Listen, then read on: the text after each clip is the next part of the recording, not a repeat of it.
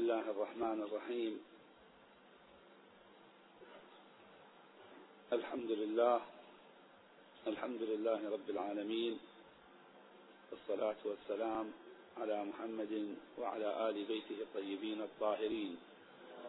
اللهم صل على محمد وآل محمد واللعن الدائم على أعدائهم أعداء الدين. من الآن حتى قيام يوم الدين. قال الله تعالى في محكم كتابه بسم الله الرحمن الرحيم كتاب فصلت آياته. صدق الله العلي العظيم.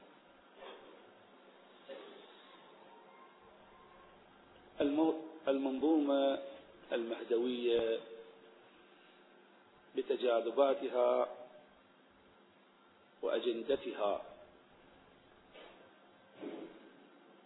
وبجمال ترسيم المقنن لها.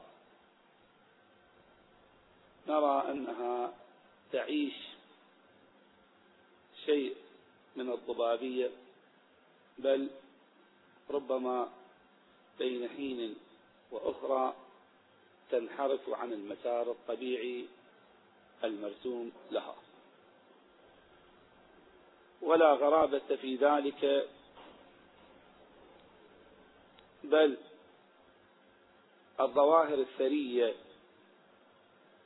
تعيش هذا الأمر وتعيش هذا البلاء. فالظاهرة الدينية أيضا مع حكمة المقنن لها ودقة المقنن لها وتبصره أيضا لم تشد عن ظاهرة الانحراف في بداية الولادة وفي الاستمرار بل سنة إلهية مكتوبة للمنظومة الدينية أن تعيش ظاهرة الانحراف. فليس ظاهرة الانحراف والإساءة بظاهرة شاذة في المنظومات الفكرية. ولا يخدش بتأصلها وأصالتها وحقانيتها أنها تفقد في مراحل من حياتها طابعها الفعال وطابعها الذي رسم لها. بل قد يتقمص دعاة من يدعي أنه توفر الخصوصيات الموجودة عند الداعية الحقيقية قد يتقمص البعض هذه الشخصية ويسعى أن يظهر نفسه بهذا المظهر. وهذا لون أيضا من ألوان الانحراف. ظاهرة الإمام المهدي والفكرة المهدوية والمدرسة المهدوية مع رصانتها وقوتها بقوة مقننها ومخططها أيضا عاشت هذه المشكلة. الذي نحن في صدده هو الوقوف على أسباب هذا الانحراف. هذا من جهة ومن جهة أخرى كيف أن نوفر المناعات؟ كيف لنا أن نوفر المناعة لأن نصون هذه الظاهرة من الإساءة؟ نحن بتصنيف أولي سأتكلم إذا في ثلاثة فصول. الفصل الأول إشارة إلى مجموعة من القضايا الحقانية التي لا مجال إلى إنكارها وهذه الأمور ستكون مدعاة إلى إعادة المحاسبة وإلى تنظيم التقنية بنحو نمنع عن أنفسنا إصابة التشويه وإصابة الانحراف وهكذا نقنن للعامة من الناس لأن لا يبتلون بظاهرة انحراف نستمد من كلماتهم الذهبية من كلماتهم النورانية كيف أنه شخصوا لنا هذه الآفات وكيف استطاعوا أن يدفعوا مثل هذه المغالطات. الأمر الأول الذي أشير إليه بعنوان الأمور الحتمية هناك لا شك بتصنيف أننا نصنف الناس إلى طوائف. طائفة نعبر عنهم بالسذج من الناس. طائفة نعبر عنهم بالحمقى. طائفة نعبر عنهم بمن تلبس بالجهل المركب. طائفة عاش مرض اللجاج والعناد. عاش مرض اللجاج والعناد. طائفة طلاب دنيا ولم يكن لهم قيم إلا قيمة واحدة وهي القيمة النفعية الحيوانية الدنيوية. ويستعد ومستعد لأن يصل إلى هذه القيمة بأي سبيل وبأي نحو كان.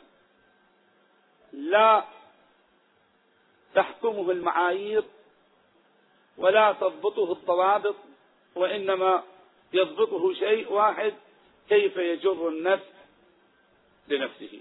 المدرسة النفعية. إلى حد أنه أدلج البعض هذه الفكرة وصيرها ذا المدرسة النفعية. بمعنى أنه لم يرى أن في أدلجة المدرسة النفعية أدنى نقص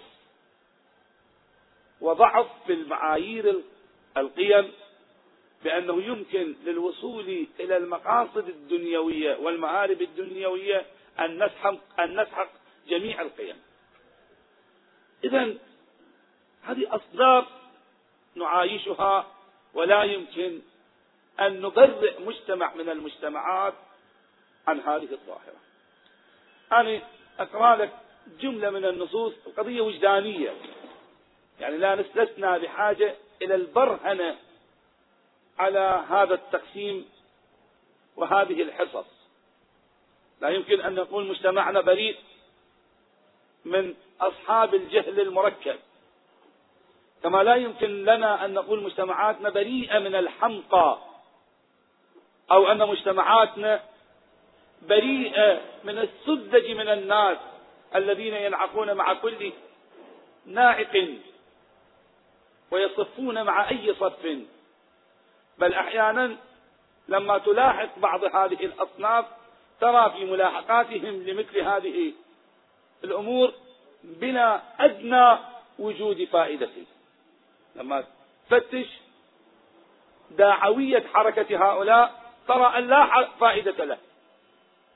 ليس محركية كسب المنفعة وليس محركية طلب الدنيا وإنما محركيته حماقته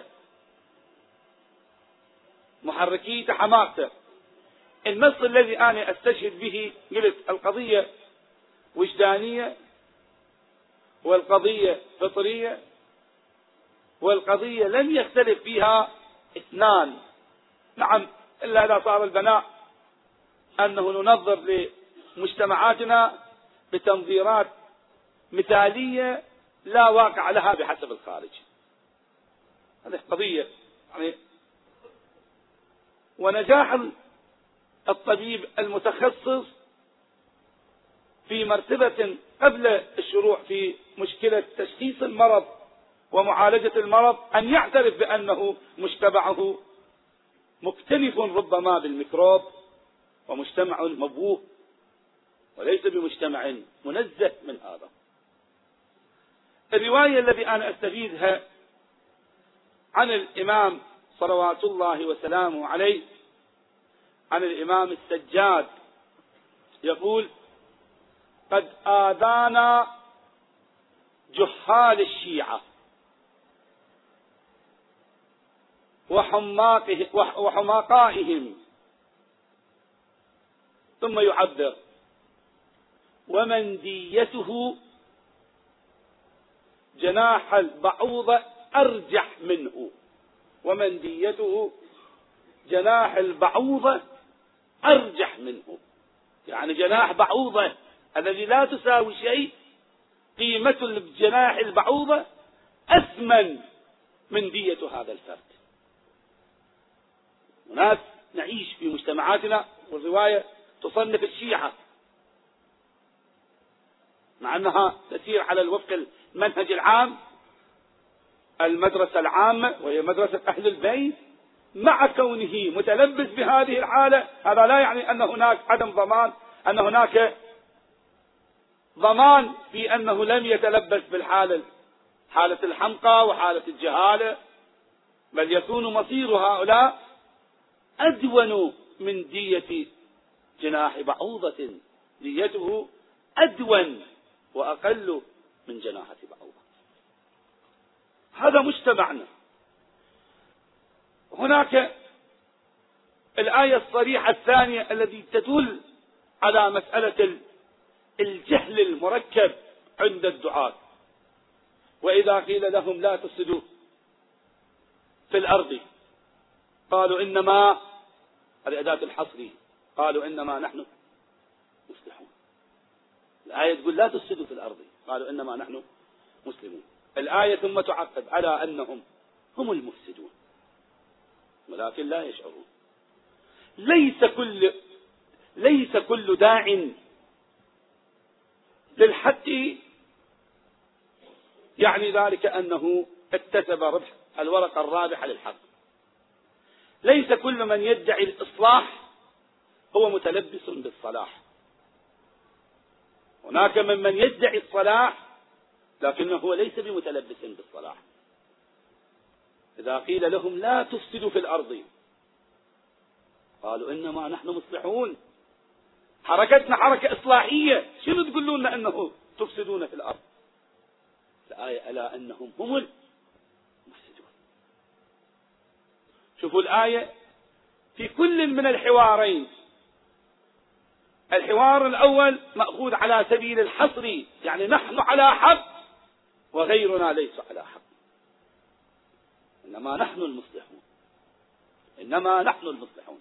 بعدما جاء الخطاب من المصدر الحق من المدرسة الإلهية أن لا تفسدوا في الأرض. ماذا كان جواب الداعي؟ ما كان ماذا كان جواب من تلبس بالجهل المركب إنما نحن مصلحون.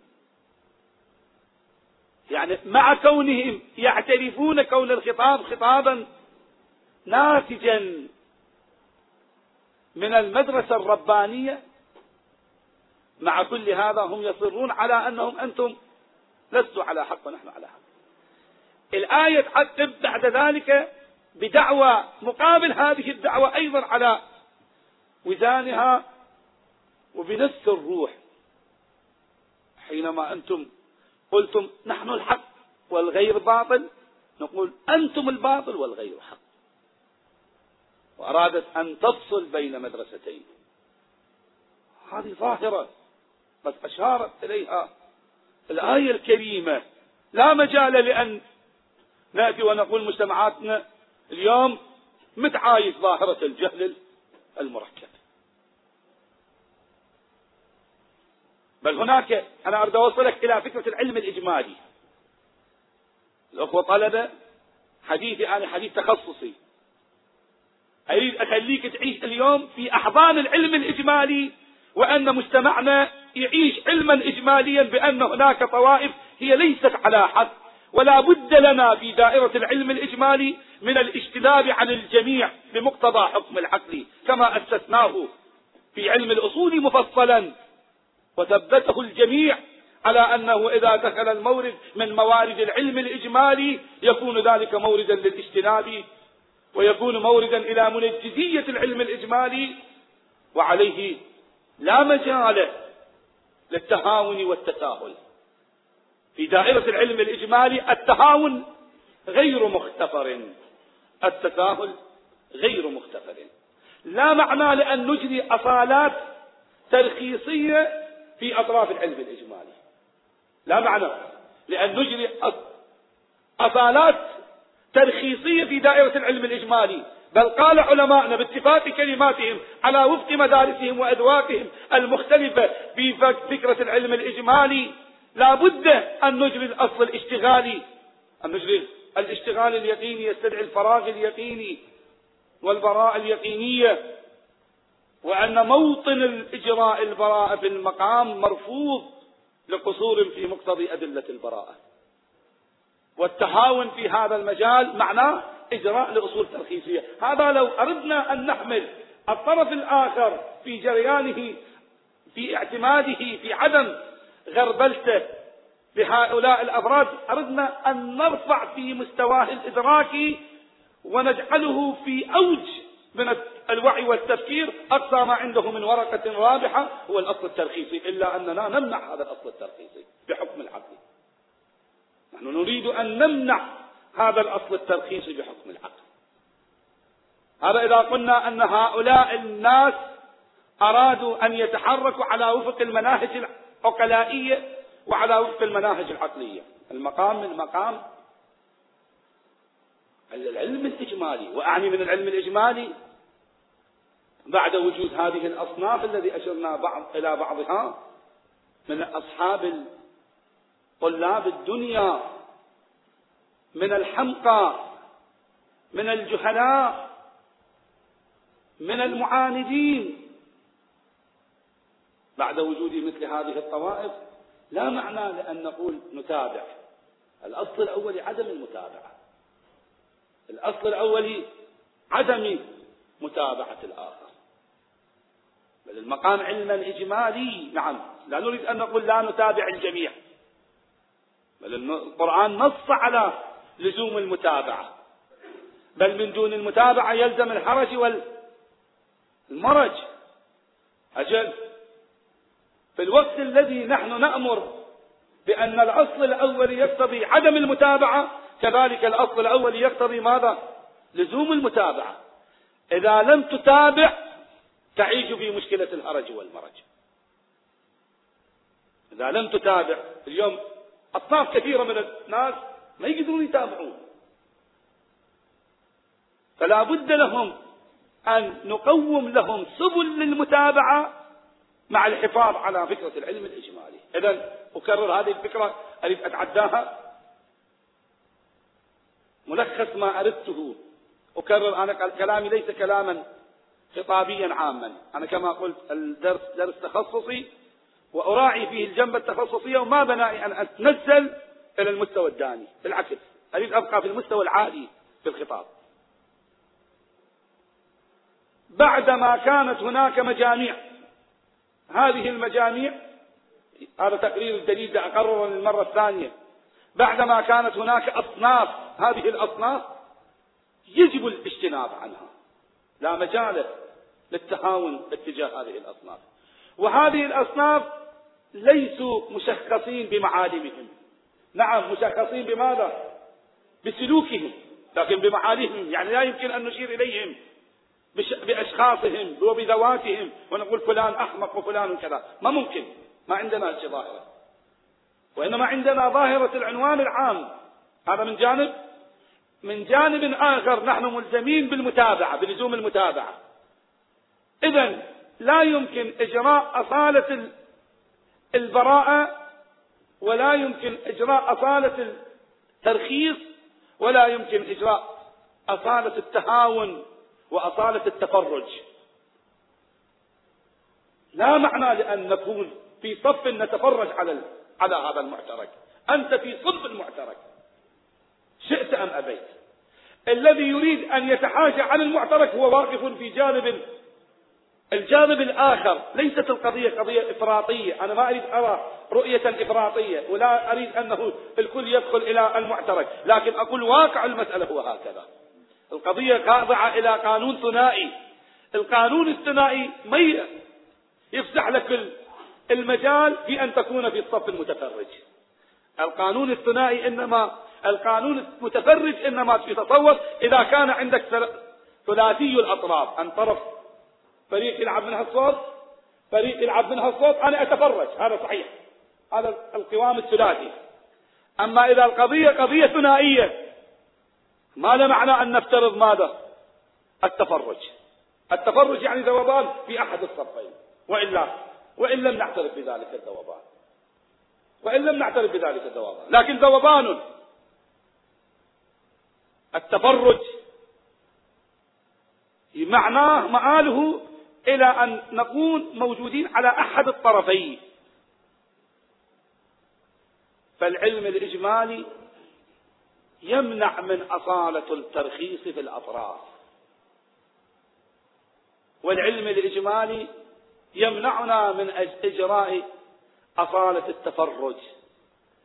والعلم الإجمالي يمنعنا من أن نكون في حيادية من القضية أو أن نعيش اللامبالاة أو نتهاون. نقص أجنحة كل هذه الأصول أصالة التفرج أصالة التهاون أصالة التسامح.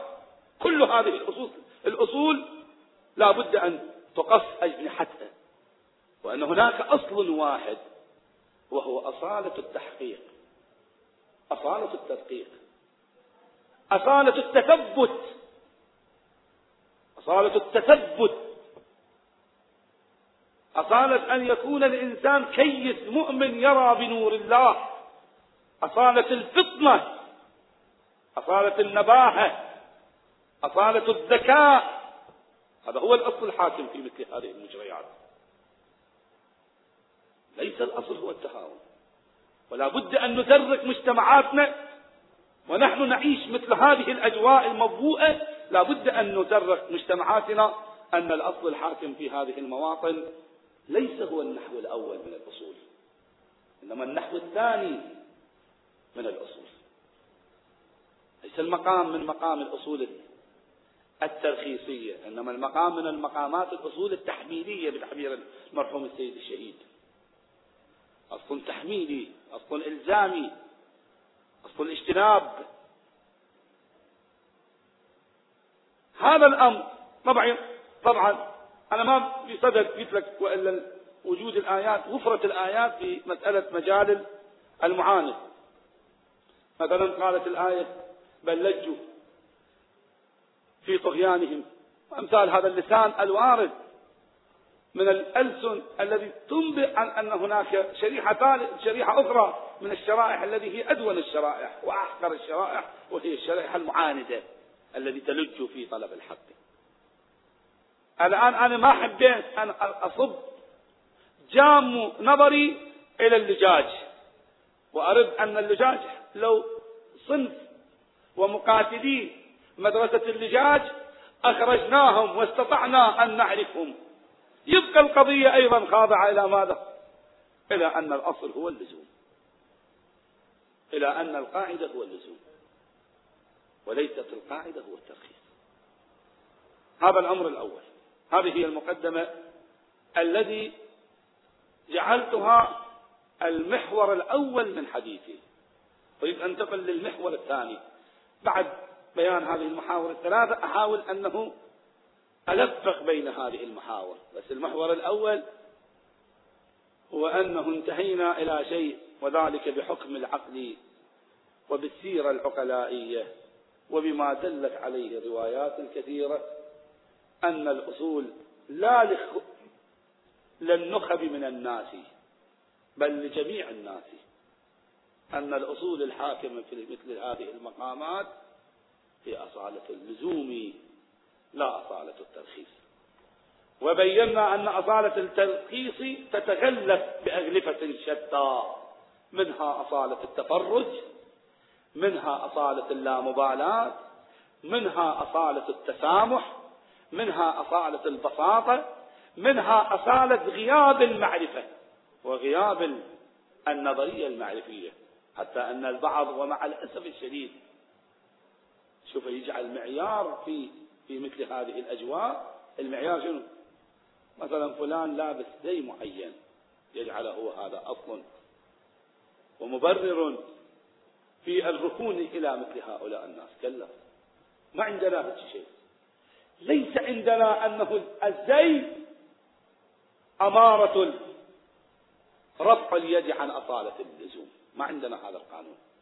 بل سنبين أن لبس الزي في حد نفسه مأخوذ على سبيل الله بشرط إنما النهج المعرفي في تشخيص هؤلاء لا بد له من شواخص وعلامات والعلم أحد العلامات الورع أحد العلامات الاختبار أحد العلامات واختبار لا حدوثا فحسب كلا اختبار على طول الخط. القائد في محك الاختبار. في محك الاختبار على مستوى العلم. القائد في محك الاختبار على مستوى التصرف الخارجي. القائد في محك الاختبار على مستوى البيت الداخلي. القائد في محك الاختبار على مستوى أولاده الذي هم مرآة يعكسون ما يجري من مجريات في داخل البيت. القائد يجرب ويمتحن ويختبر. ولا نكتفي باختبار للمرة الواحدة. بل على طول الخط. أننا لا بد أن نقوم بعملية الاختبار. أصالة الاختبار وأصالة الغربلة وأصالة التمحيص. تمحيص لا في ظرف ولا في فترة. ما نقدر نقول أنا اتبعت فلان لأنه كان في بداية حياته داعيا صالح. كلا هذا لا يكون مختفرا. على وفق الأساس الذي أسسناه. طول الخط أنت لازم أسس عملية الغربلة. طول الخط. ودائما أنت تخليه في قفص الاتهام من هذا الجانب. دائما تخليه في قفص الاتهام. القائد يخلى في قفص الاتهام. وليست أصالة السلامة تجري في حق القائد. اليوم كل منظر كل من يريد أن يتصدى إلى أي مشروع من المشاريع بما فيه المشروع الديني الذي هو الأخطر لا بد أن يكون القائد في قفص الاتهام. مو أن القائد غير محكوم بقواعد وأن هناك خطوط حمراء على القائد. ما عندنا الخط الأحمر على القائد بالعكس تماما. عندنا أنه مجال التأكيد والتركيز على القائد في التقنين الفكري وفي التقنين السلوكي يكون آكد وأخطر وأهم. هذه القضية الأولى. بناء على هذه القضية الآن أدخل إلى الفقرة الثانية. الفقرة الثانية لماذا عاشت الموسوعة المهدوية شيء من الغموض. ما هي أسباب هذا الغموض؟ إلى ماذا نوعز مناشئ هذا الغموض؟ إحنا لابد من أن نعترف أن هناك غموض. لابد من أن نعترف أنه الموسوعة المهدوية اليوم تعيش جو من الغموض.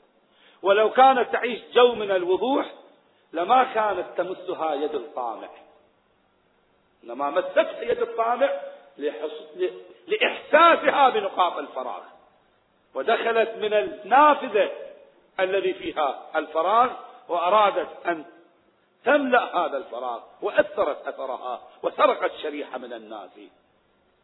وسرقت شريحة من الناس.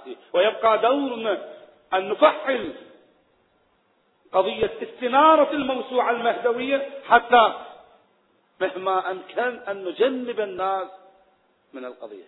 مرض الإنفلونزا الطيور احتمال موجود في نقطة من نقاط العالم. شوف العالم شلون انخبص واضطرب. شلون أخذوا جوانب من الوقاية لدفع هذا الأمر. لم يسجل لنا مثلا في ضمن الطب العراقي لم يسجل لنا ولا رقم واحد. ولله الحمد للابتلاء بهذا مرض انفلونزا الطيور لكن الجوانب الوقائية التي اتخذت كم؟ كذا من الجوانب الوقائية اتخذت. منعوا الاستيراد طلبوا أن نعيش وقاية عالية أمروا بكذا من التوصيات الطبية. كلها على سبيل أنه احتمالية وجود إفلاونزا الطيور. احتمالية وجود إفلاونزا الطيور. هذا مطلب أكد عليه وأكو مطلب آخر أكد لك عليه. عند هاي القصتين هذه الروايتين أنه تحفظهما معا معا معا. القضية الثانية الآن لو أنت تيجي تبحث عن قضية طبية أنا أستشهد بالمعنى الطبي حتى أوضح فكرتنا. وإحنا شلون نتهاون في الجانب الديني ولا نتهاون في الجانب البدني. وكأنما أن البدن أشرف. هذا أصالة البدن على الروح. أشرفية أصالة البدن على الروح. فلوانز الطيور بدن. لا بد من شرافة نعم أنا أسلم. أن البدن أمانة بيدك. ولا معنى أن تفرط ببدنك. كما في مضامين كثيرة وآثار كثيرة إشارة إلى هذا المعنى. لكن كذلك كما لك أن تهتم ببدنك فاهتم في روحك. أصالة الروح أم ضرورية.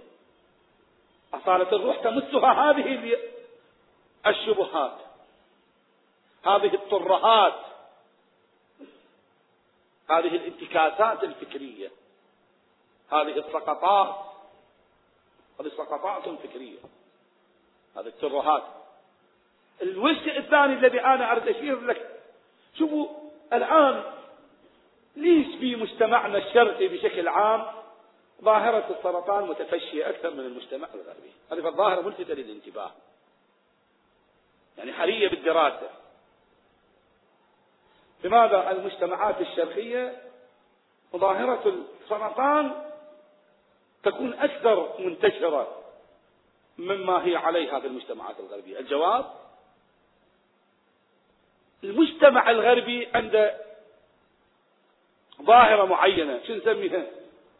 نسميها ظاهرة طب الأسرة وطبيب الأسرة. طبيب الأسرة شنو معناه؟ أن كل أسرة عندها طبيب وهذا يشرف بمتابعة وبدقة مجريات الأسرة. وعنده ضبط ورصد للحركة الوراثية للأسرة وعنده رصد لكل ما يجري على الإنسان من مجريات. أدنى مؤشر بل قبل المؤشر يدخله في عينة الاختبار. دائما يمرون يدفعون الفرد الغربي إلى عملية الاختبار المستمر. ولذا بمجرد أن يظهر مؤشر السرطان تدرون أن السرطان إذا علم في بداية ولادته يمكن استئصاله بأسهل ما يمكن. يعني أسهل المعالجات أسهل. مرض يمكن معالجته مرض السرطان. أسهل. وبأبخس الأثمان يمكن معالجته لكن ليش؟ إحنا ما نعالجه. الفرق هذا. هناك بمجرد أن يتولد يظهر المؤشر. شلون يظهر المؤشر؟ عندهم سبل. عندهم سبل للوقاية. عندهم سبل للمناعة. عندهم تقنية عالية. يعرفون بواسطتها أن أن يحصلون الرصد التام لما يجري فبمجرد ما تظهر الولادة رأسا يستأصل أما مجتمعاتنا ما في رصد. تستفحل الظاهرة تنمو الظاهرة إلى أنه تتغلب على تنتشر على البدن وتأخذ من البدن المأخذ الكامل حينئذ يأتي عملية الاستيقاظ. استيقاظنا دائما يكون متأثر يؤسف له استيقاظاتنا دائما تأتي ردود فعل ولم تكن استيقاظاتنا في يوم من الأيام استيقاظات ابتدائية وحركة من ساكن وإنما دائما استيقاظاتنا تكون استيقاظات على مستوى رد الفعل.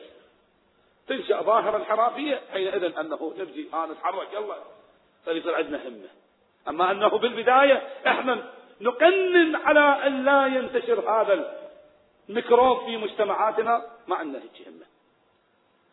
فيكون السرطان في مجتمعاتنا قاتل. أما في مجتمعات غيرنا ليس بقاتل. هكذا فيما نحن فيه. هذا الذي نقوله في عالم الطب نقوله في الظواهر الاجتماعية أيضا. الظواهر الاجتماعية أيضا خاضعة لنفس هذا الملاك وهذا المعيار. وهو معيار أنه تثقل ورصد الظاهرة الانحرافية الفكرية والتأكيد عليها. وأنه تكاتف الأيدي. تكاتف الأيدي. قضية علاجية. مو قضية ذاتية. شوف الآن المشارك العدو الواحد. احتماله ربما واحد بالمئة. بس بما أنه محتمله. الموت. هذا يكون لازما في أن يتحرك. كل بحسب حاله. تاجر يبذل. السياسي يوظف. الطبيب يتحرك في أفق العلمي. السبل التربوية تتغير. تشوف التلفزة بدل ما تكون برامجها برامج ترفيهية تتغير تصير برامجها برامج تربوية. تبقي البرامج التربوية. لأنه تدري أنه النفوس تسمع وتأنس السبل التربوية. المدرسة لها دور المذياع له دور التلفزة لها دور كلهم يتحركون بحركة رجل واحد. للقضاء على الميكروب. ما في مجتمعاتنا هل نتحرك كلنا بحركة واحدة للقضاء على هذا المرض؟ من منا يتحرك في هذا الاتجاه؟ التاجر لما تقول له يقول لك أنا شنو؟ أصلا مين يعتبرها هذه مصيبة؟ شريحة أبنائي فلذة أكبادنا أولادنا الآن ينساقون نحو الهاوية. من المؤسف من المؤلم صعب. الإنسان إذا عنده شوية غيرة دينية المفروض يبكي على ما ينزل من بلاء في الانحرافات الفكرية على مجتمعاتنا. كما نبكي على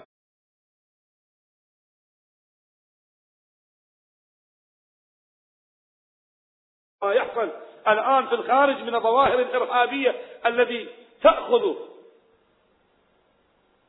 من أبنائنا من وجوداتنا ومن أنفسنا.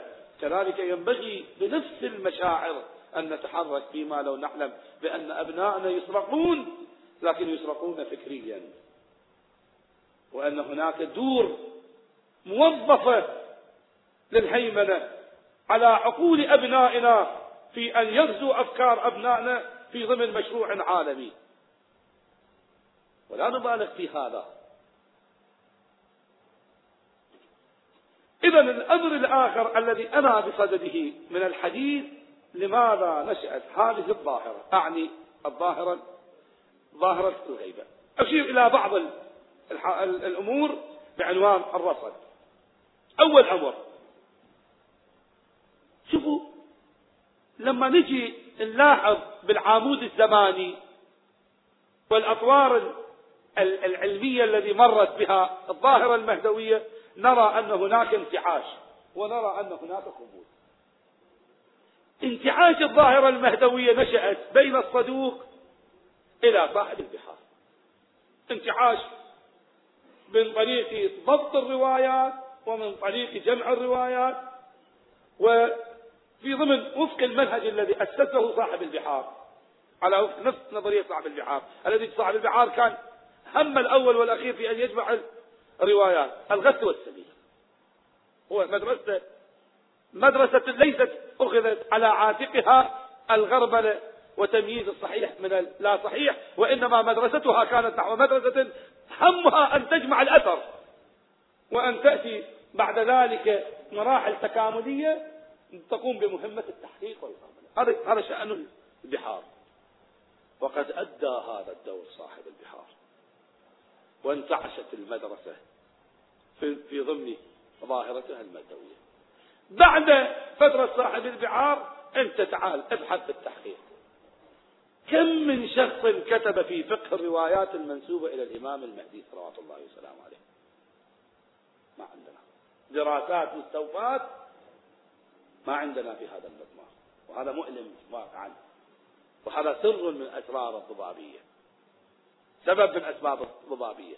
هسه تقول شلون سبب من أسباب الضبابية؟ خل أعطيك مثال. أنت تعال باوع. الآن أنا هذه الظاهرة لاحظتها غريب يعني ما هم شاهدتها في كلماتهم مشار إليها ولكنها ظاهرة تستحق وحري أن تنظر إليها. هو في زمن الغيبة إمكان الرؤية موجودة الوسيط موجود النواب والوكلاء الخاصين للإمام كانوا موجودين. الشيعة لما كانوا يريدون يوصلون مقاصدهم إلى الإمام ماذا كانوا يطلبون منهم. تدري شو يطلب منه؟ يقول له ارزقني الولد. غير المطالب الأخرى ما يرتبط بالحلال والحرام يقول له ارزقني ولا كل ما بحدث لأجد ولو الأثر واحد على أنه أحد من الشيعة يطلب من الوكلاء أنه أتشرف برؤية الإمام ما عندنا ولا قضية واحدة. إذا ليست قضية الإمام كانت قضية موضع استحقاق للنظر والبحث عند علمائنا. لا الجمهور كان يتابع هذه القضية ولا علماءنا كانوا يبحثون وراء هذا. وبالكليني كان موجودا. الصدوق حتى الصدوق انت اقرأ في آثاره. لم ينقل عنا أن الصدوق قد قد رأى الإمام، نعم بدعاء الإمام ونحو ذلك ثبت عندنا، لكن لم يثبت عندنا بانه طلب أحد من الشيعة طلب يابا خل أشوف الإمام، إذا لماذا؟ ماذا كان مركوزا في أذهان الشيعة؟ وفي ضمن القياديين الشيعة وفي ضمن علماء الشيعة فضلا عن القاعدة الجماهيرية حتى أنهم لم يتكلفوا. إذا كانت مسألة الرؤية كمال وشرف لماذا لم يتحركوا نحو هذا الكمال؟ وهل ترتضي لنفسك أنه يطلبون من الإمام أنه الولد والقضايا الذاتية الفردية الشخصية وقضية بمستوى هذا من الأهمية ما يذكرون ليش يعني شنو السبب في ذلك؟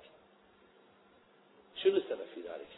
أنا أجاوبك السبب في ذلك. هذا نحتاج أن نحققه حتى نغلق باب الآن من يجي يقول يقول ها الرؤية وكذا. أخي الكريم أنت تعثبت لي أن الرؤية كمال وشرف. بل أنا سأبين لك في ضمن بعض المضامين قد تستغرب وقد تتفاجئ وما ترتضي لي هذا الكلام لكنه واقع هذا.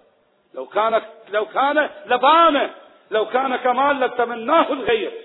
وأما ما ورد في بعض الروايات اللهم أكحل وما أرني الطلعة الرشيدة أكحل. وأمثال هذا اللسان أنا أبينه أن المراد من أرني الطلعة الرشيدة لا بمعنى أنه رأيه بشخصه وبذاته وإنما رأيه بمعنى التبني أن يكون تحت لوائه. هذا معنى أرني الطلعة الرشيدة يعني أنه أوفق في عصر ظهور الإمام أن أكون جندي للإمام. هذا هو لسان الرواية. بمضامينها الداخلية وبمضامينها الخارجية لنا أن نستفيد هذا المعنى. ظاهرة مهمة يعني. لأنه إذا أنا أسست هذا المنهج راح تختلف المعايير.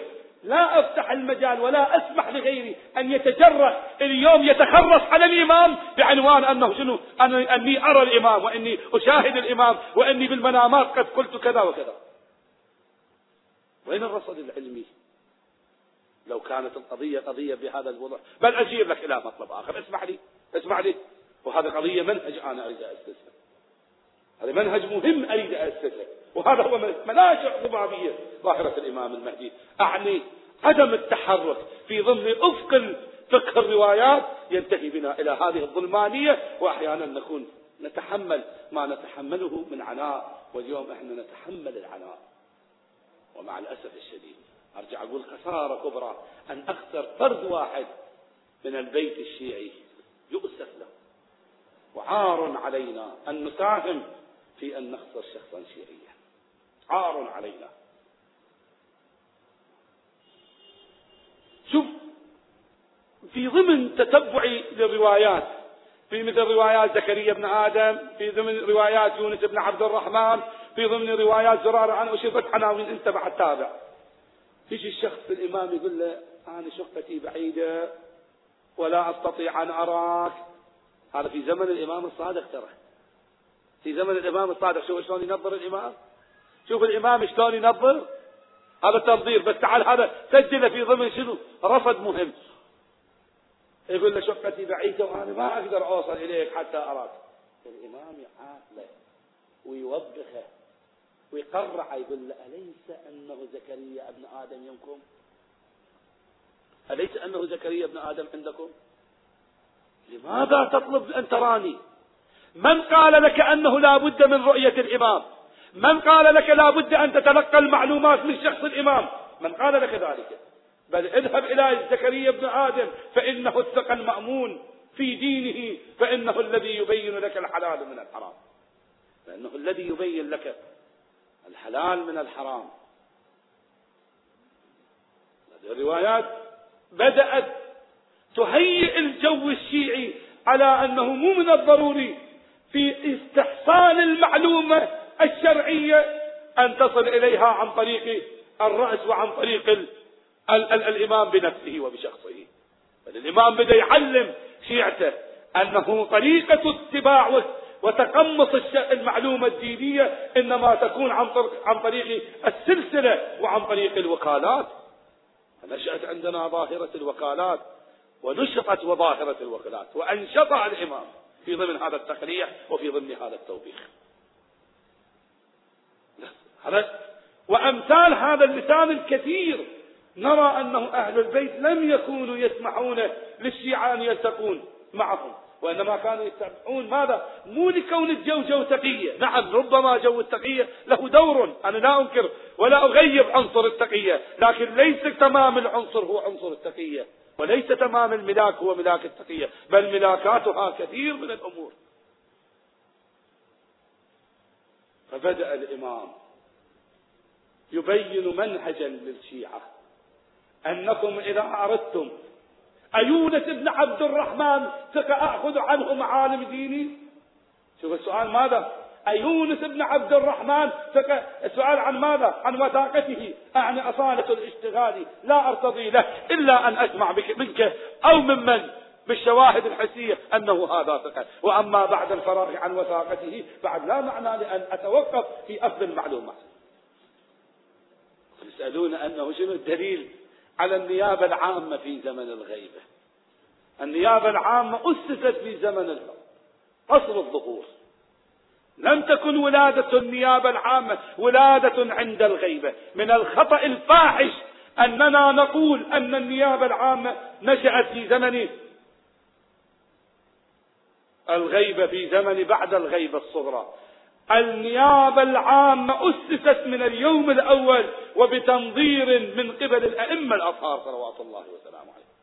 كانوا يدفعون أصحاب الفضل والعلم ويحثونهم في الحضور الميداني. نعم كان عندهم منتدى يلتقونه والذي حصل بعد الغيبة أن هذا المنتدى لأسباب سأشير إليها وهي أيضا من الأمور التي أوجبت هذه الظلمانية وهذا الغموض أننا لا زلنا نفهم حكمة وسر الغيبة. ما هو سر الغيبة؟ من هو وراء هذه الغيبة؟ واحدة من أبحاث الذي سأتناولها مسألة الغيبة وأسباب الغيبة. نرى أنه من الأمور الذي أوجبت إرباك الموسوعة الموسوعة المهدوية أن مفاهيمها مفاهيم غامضة بل مفاهيمها مفاهيم معكوسة. إذا حد أن يجرأ البعض يجي يفسر الانتظار في ضمن الانتظار السلبي. أخي الكريم لم نقرأ في مناهجنا المعرفية أن الرواية إذا كانت قد خالفت العقل فهي ليست بحجة واضربها عرض الجدار؟ وش أسسنا ألم يقل الإمام صلوات الله وسلامه عليه كل, كل أمر لم يكن موافقا للقرآن فهو زخرف؟ ونحن لم نقله. كيف نجرأ ونفتح لأنفسنا باب الإباحية الجنسية للوصول إلى مقصد الإمام؟ أولا هذا من المضحكات. أن الإمام يريد يظهر لأجل مشروع عالمي وهو الإصلاح لكنه يفتني على مقدمات المقدمات اللا إصلاحية هذا من المضحكات. أن الإمام يؤسس مشروع الإصلاح في ضمن مقدمات مبتني على مقدمات. هذا النقض الهدف. هذا النقض الغرض. هذا من قبيل أقول أنا اليوم أريد أنه أوفر مال لأولادي حتى ينتعشون. أوفر المال لانتعاش الأولاد. لكن شلون أوفر المال لانتعاش أولادي؟ أن أدزهم إلى مطحنة القتل. أقتلهم حتى أحصل فلوس ثم أنعش أولادي. يقول انت إذا دزيتهم إلى مرحلة الموت وقتلوه بعد شنو الفائدة في ذلك. ما الفائدة في المال حينئذ أنت المال ردته لأجل ماذا؟ ردته لأجل الأولاد الأولاد صاروا ضحية المشروع. أن نأذن لأنفسنا أن نكون بمثل هذا الكلام؟ ضبابية المشروع أوجبت أن يتجرأ بعض المتطفلين من الحمقى ومن الجهال ومن طلبة السلطان ومن المعاندين والملاج الذين يلجون. فإن شاء الله أنا أقرأ لك في بعض المضامين نظير هذا اللسان نظير هذا المعنى أنه لو كان هذا حق من عندك فلا فأنا أرفضه. هم أشير إليه إشارة واضحة.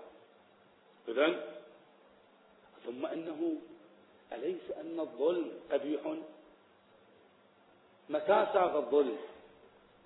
متى جاز الذنب؟ متى كان الذنب جائزا؟ وقد بينا أنه أي شيء يكون منافيا للأمر العقلي والعقلاء فهو مرفوض. هل يمكن أن نطرح مشروع عالمية الإمام عن طريق هذه المفردات وهذه الثقافات والمتعبلات أنا عندي مشروع عالمي مشروع إصلاحي عالمي. الإمام المهدي أمل الأنبياء والأولياء. صاحب المشروع العالمي في الحركة الإصلاحية.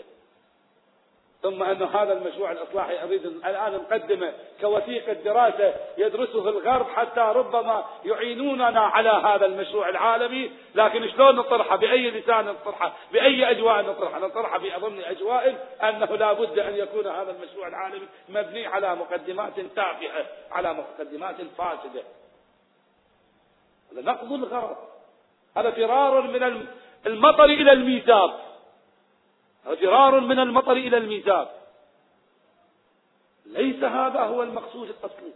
هذا انحراف في الحركة المهدوية. ليش؟ سبب شنو؟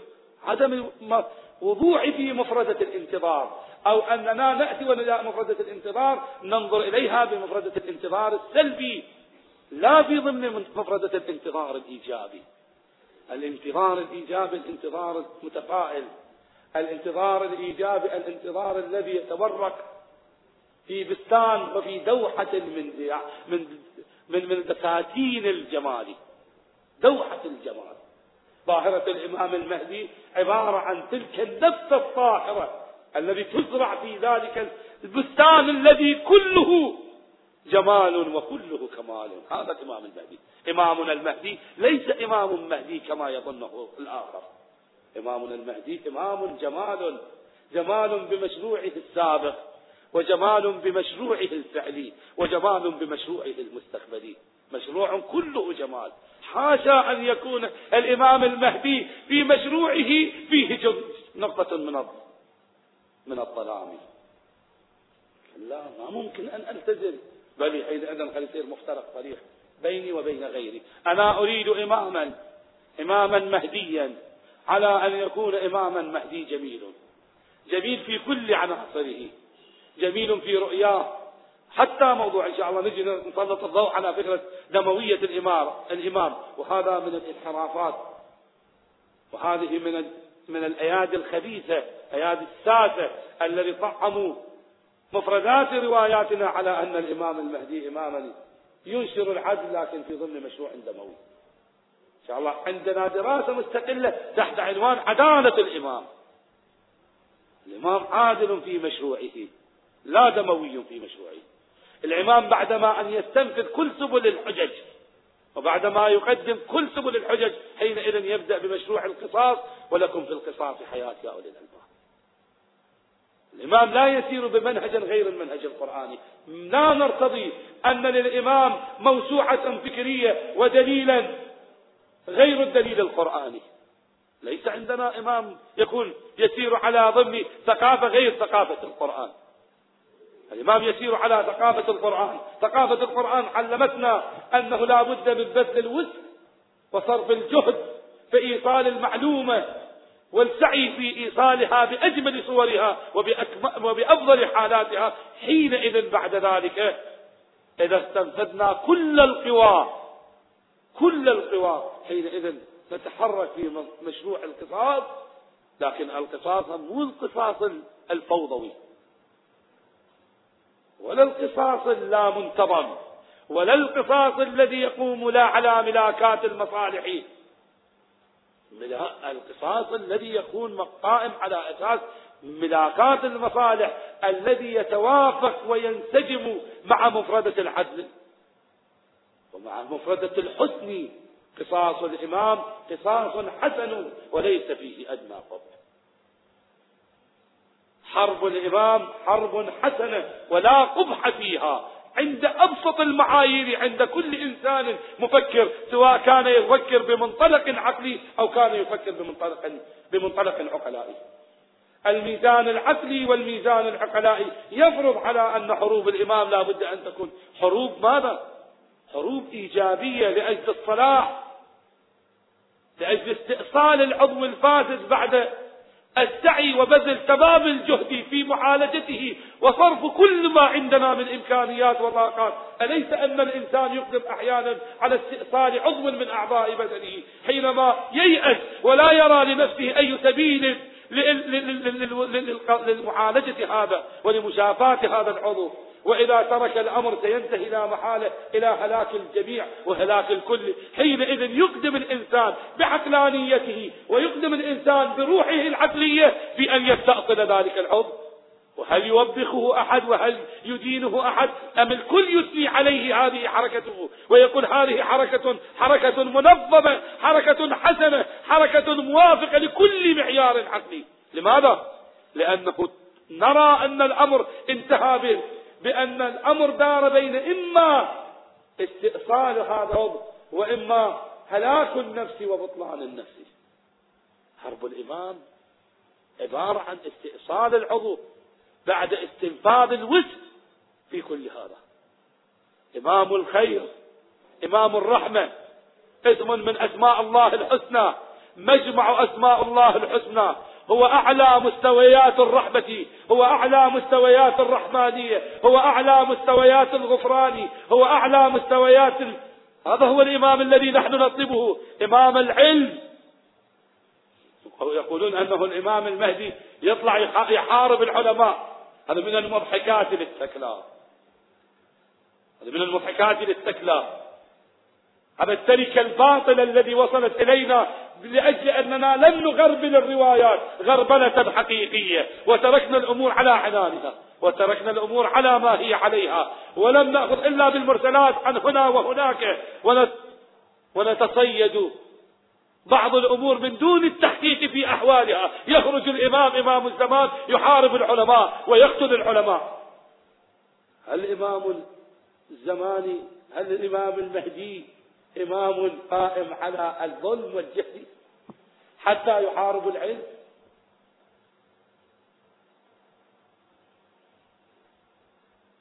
لا نحن لأن نفترض أن الإمام يظهر لمحاربة العلماء. هذه هذا مشروع لأنه علم الآخر أنه لا يمكن لهم أن يوجهوا الأنظار إليهم إلا بسد باب وهو باب العلم. إلا بسد باب وهو باب العلماء. ولذا الجامع المشترك في مثل هذه الحركات الفوضوية وفي مثل هذه الحركات الانحرافية الجامع المشترك فيها أنها تزايد على محاربة العلماء. حتى يبلغ الأمر بالبعض وأن يجرأ أن فلان هو السفياني وأن فلان هو الدجال وأن فلان كذا ويبدأون بتوزيع الأوسمة. أيضا من المشاريع الذي أيضا من الظواهر الذي أرجوها إلى غد. ما معناه إعادة المحاسبة للجميع. فلا بد لنا من أن نقوم بدور المحاسبة في كل مفردة مفردة على الأصعدة سواء كان الصعيد التصوري أم كان على مستوى الصعيد التفصيلي أكتفي بهذا المقدار أعتذر لإطالتي أرجو منكم السماح أستغفر الله لي ولكم.